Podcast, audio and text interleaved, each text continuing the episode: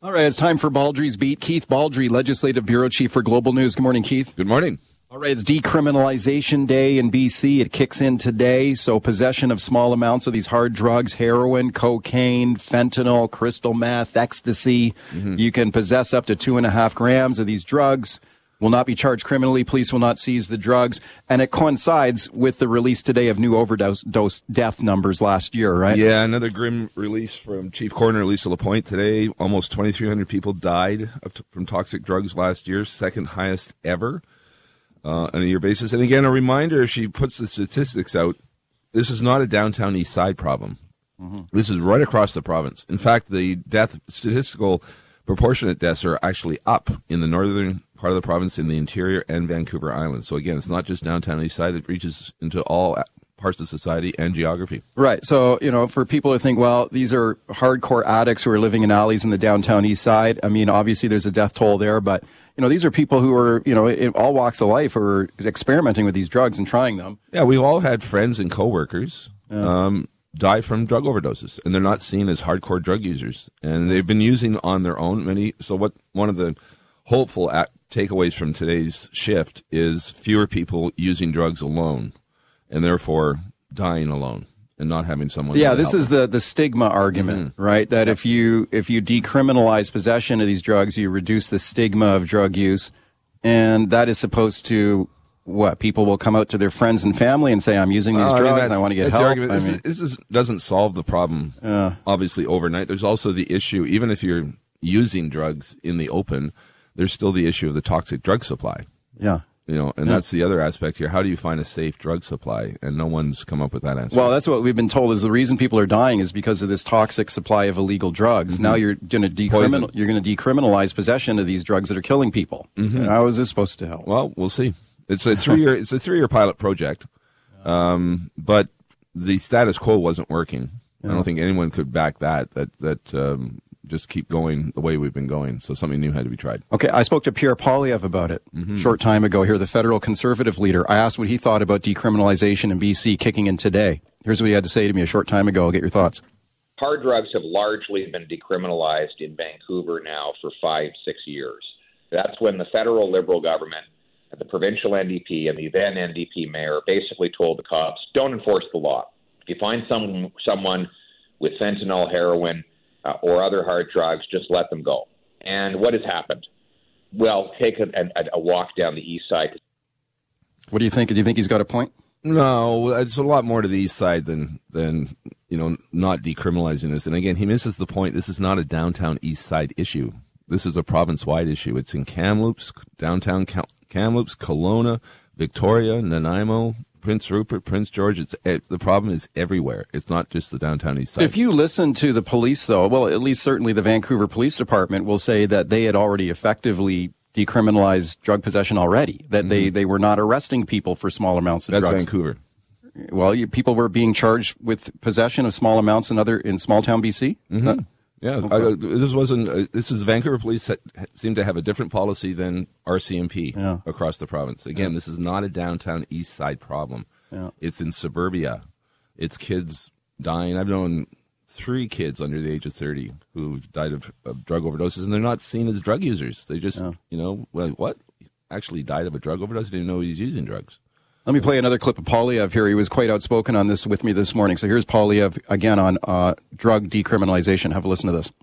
The NDP liberal approach of easy drugs available to everywhere with no law enforcement has led to a 300% increase in overdose deaths. Neighboring Alberta has taken the opposite approach, and they've cut overdose, uh, overdoses in half. Let's go with what works. Let's give people the hope of a drug free life. Well, you get an argument from some uh, some experts and officials who would say that the numbers next door in Alberta have been spun, and it's really not that much better in Alberta than, than no, here. I, I don't think anyone could argue that anything's working. I yeah. don't see this idea that something's working. It's not working, yeah. and people are dying in all provinces. And I think uh, again, the whole prohibition model has proven to be a failure when it comes to, to drugs, and something new has to be tried. Whether today's announcement is going to make a big difference in the drug numbers, I don't think anyone actually knows the answer to that. Well, what we need are some outcomes and some clear measurements of how this program is going to work. And the federal minister was asked about that yesterday. What kind of data now will be shared with the public? And she said there will be a dashboard, an online dashboard that's created that will report out quarterly in BC, and it will do things like on arrests, uh, people who have transitioned into treatment and recovery, uh, how many times police have stopped people with drugs. Police now are, are being asked to give out a resource information card if they see someone with if Well, they the catch someone with drugs to, to treat them to transition them into treatment if they want it. But the data that will speak the highest and the loudest will be the deaths. Right. That Lisa Lapointe, Right. our chief coroner, reports every month. Yeah. That comes out regularly. It's been coming out every year. Uh, in the six years we've been in the in this state of emergency, and that will continue to come out. And that's the statistic I think a lot of people are going to So the hope is that the death count will slow down Hopefully, as a result of this. hopefully. Yeah. What We'll about see. safe supply? Is that next? Well, that, I think that's going to be a, a bigger challenge, and that's I think a little more politically fraught than than decriminalization. I think people can get their heads around decriminalization. Coming up with supplying people with sa- safe supply of drugs, that might be a harder sell to some people. And again, I don't think anyone's got the clear answer and method on how to do Okay. that. Okay. Do you think this becomes a political issue now? I mean, Poilievre speaking out so forcefully on that, I thought.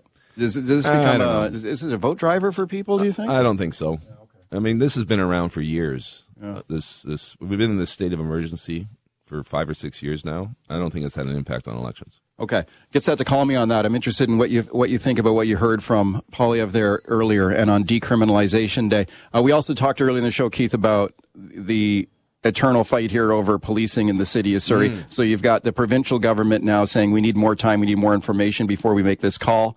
Will you can you can Surrey keep the RCMP or continue this transition to a local police force? Brenda Locke, the mayor, warning that this will be super expensive if they keep going down this road of this new independent local police force. And she warned it could it could result in a 55% property tax increase in Twelve hundred dollars per household, seventy seven hundred dollars per business. You buying that? I don't know. you know, and I, I, mean, the think, opposition, her opponents there on Surrey City Council are saying this is not true. Well, and I don't think she can hang. If she were to, her majority were to pass that, I don't think she can hang that on the provincial government. The voters will hang that on her. I mean, Mm. mayors who pass property tax increases have a tough time blaming it on other levels of government. Oh, that'll be an interesting case to put in front of the voters of Surrey. Oh, I if she whacks think- them with a huge property tax increase, I think like her that. opponents would have a field day with that. Oh. Any mayor brings in a 55% tax increase is going to pay for it big time come the next election. Here's what she had to say. Let's listen to Brenda Locke here. Have a listen to this.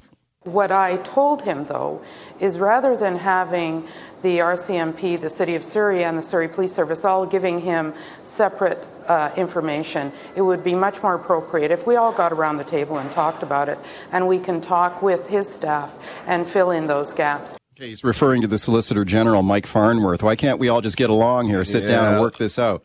a little late in the game to play that card. Um, but I guess there will be sit down meetings. You know, I'm, I'm sure the province's people, ministry people, will sit down with Brenda Locke and her team and probably go over some of the figures along with uh, uh, Chief Lipinski and his team at Surrey Police. Because again, they've got disputing, contradictory figures on a number of levels, and the province wants to see who's who's right. Keith Baldrey is my guest. Phone lines are open 604 280 9898, star 9898 on your cell. Mike and Vernon. Hi, Mike. Go ahead. Morning, guys. A couple of points here uh, regarding this de- decriminalization. I was watching the news last night, and the I think it was the health minister was saying that they're going to put, and the operative word going to put uh, treatment in place. They're going to open up more beds. They're going to to do more to help drug addicts. Well, why wouldn't you have that all in place before you decriminalize and get it going? It seems kind of backwards. But the thing that often gets said is it gets compared to Portugal decriminalizing. But in Portugal, they it, the policy was accompanied by a, an aggressive regime of civil penalties, and it included drug confiscation, uh, appearance before a commission. I believe it was called the dissuasion of drug addiction, and it could order mandatory treatment. But at the same time, they put a lot of resources into tracking down and prosecuting drug dealers to get the supply off the street. The whole package has to be there. It can't be a partial package or or a symbolic move like this is. They need to have a full treatment plan. Okay, thank you. Yeah, so that's one of the most heard criticisms is we don't have enough treatment Right. centers or beds, Yeah. and that's been an issue for even predates the the state of emergency crisis, and that will continue to be an issue going ahead. I don't think you can create as many beds as fast as possible to meet what's required out there. When you got 2,300 people dying in one year, that's just a fraction of the number of people actually use drugs. Those are just the deaths. Yeah. Um, so treatment centers, yeah. I mean, Portugal went all in on a on a multifaceted plan here. It wasn't just decriminalization. The caller's right. There was a huge amount of, of investment into treatment, Yeah. and that's the other thing that's going to have to happen here. Yeah. Let's go to Garth on the line in Ladner. Hi, Garth. Go ahead. I think the drug dealers are going to love this because now their runners aren't going to get their drugs taken away and or busted, so they'll just be selling more drugs um, with lower risk. And, and Well, wouldn't they have no. if you're a drug if if you're a drug runner You're- working you're for limited. a dealer, wouldn't you have more than 2.5 grams of drugs on you? No, what they do is they use the drug addicts and they just give them um, a little bit. They go and deliver it. They come back. They just go back and forth. And if they lose the drugs, they shave their heads and beat them up or whatever. So How do, how do you how do you know how do you know that? That was on the news like three years ago. The cops used to go on the roof in East Hastings to try and find the the guys that are giving the drug addicts the um, the drugs. It was on Okay. global Mm-hmm. like five years Okay. ago. Okay, Garth, thank you. Well, I don't know. I mean, I, I'm not sure that's going to be the biggest outcome of this is suddenly increasing the amount of drugs out there. But um, again, this is a new experiment. As as you mentioned, Carolyn Bennett, the federal minister, says a lot of data is going to be collected here to see how this is working, and we'll see how many arrests are made, how many how many encounters there are with police, and whether the amount of people actually dispensing drugs goes up or not. A lot of supporters of decriminalization, guys like former Vancouver Mayor Kennedy Stewart, for example, say that the limits are too low and you should allow people to Yeah. possess even higher amounts of drugs. Yep.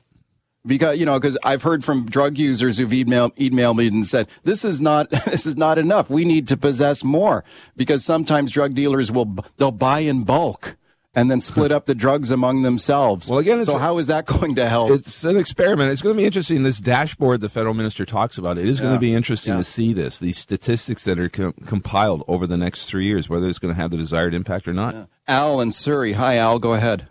A few comments. First of all, Portland uh, has tried this out, and supposedly the uh, drug addicts haven't increased, but the deaths have. So we're going to become the fi- the killing town of drug addicts in Vancouver. The other thing is now if you can carry the drugs and shoot them up, that means people can shoot them up in parks, in malls, in everywhere. So what you see No. on the street in Surrey, you will, or, or in Vancouver, you'll see all over. Well, the police have, No, al- have already said necessarily. that. Yeah, the police have already said they're not going to allow. You know, you won't be able to shoot up suddenly No.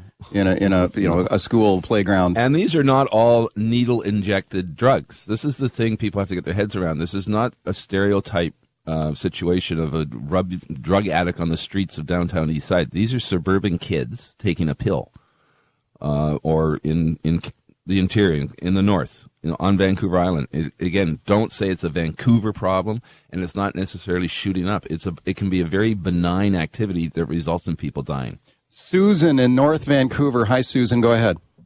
Hi, uh, just quickly, I don't buy what Pierre Poilievre has to say, really. When it comes to drugs, fentanyl, um, and the downtown east side, there has been a lot of opportunity for both the conservatives and the liberals to do something about mental illness. Start at Yeah. the beginning. Start helping mm-hmm. those people. I haven't seen a hell of a lot of that. Mm. Well, mental health. I mean, it's interesting. Circle back to David Eby's pledge to get rid of that downtown east side encampment. We haven't seen anything yet. He's still in the midst of his 100 days of action. I think we're in the second half of it now.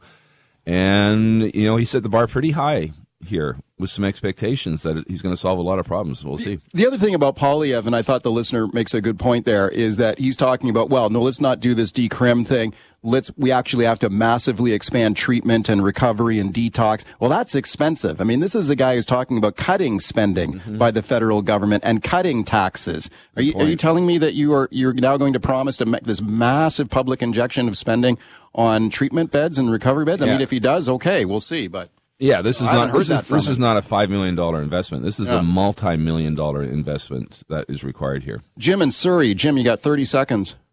Good morning, gentlemen. My taxes last year in Surrey that I paid were four thousand one hundred and thirty-three dollars. That's what I paid Wow. just taxes. Now, if that's going up fifty-five percent, that's a kick in uh, you know where. Uh, That would really, that would seriously harm most people in Surrey. Yep. That kind of a tax increase, that's brutal. And that's why I don't think it's going to happen because I don't think Brenda Locke and her council would be able to hang this on another level of government. It would be directly hit their own residents. And I think the residents would not blame the provincial government or the federal government for this. They would blame Surrey City Council, which is, I'd be very surprised if it happens.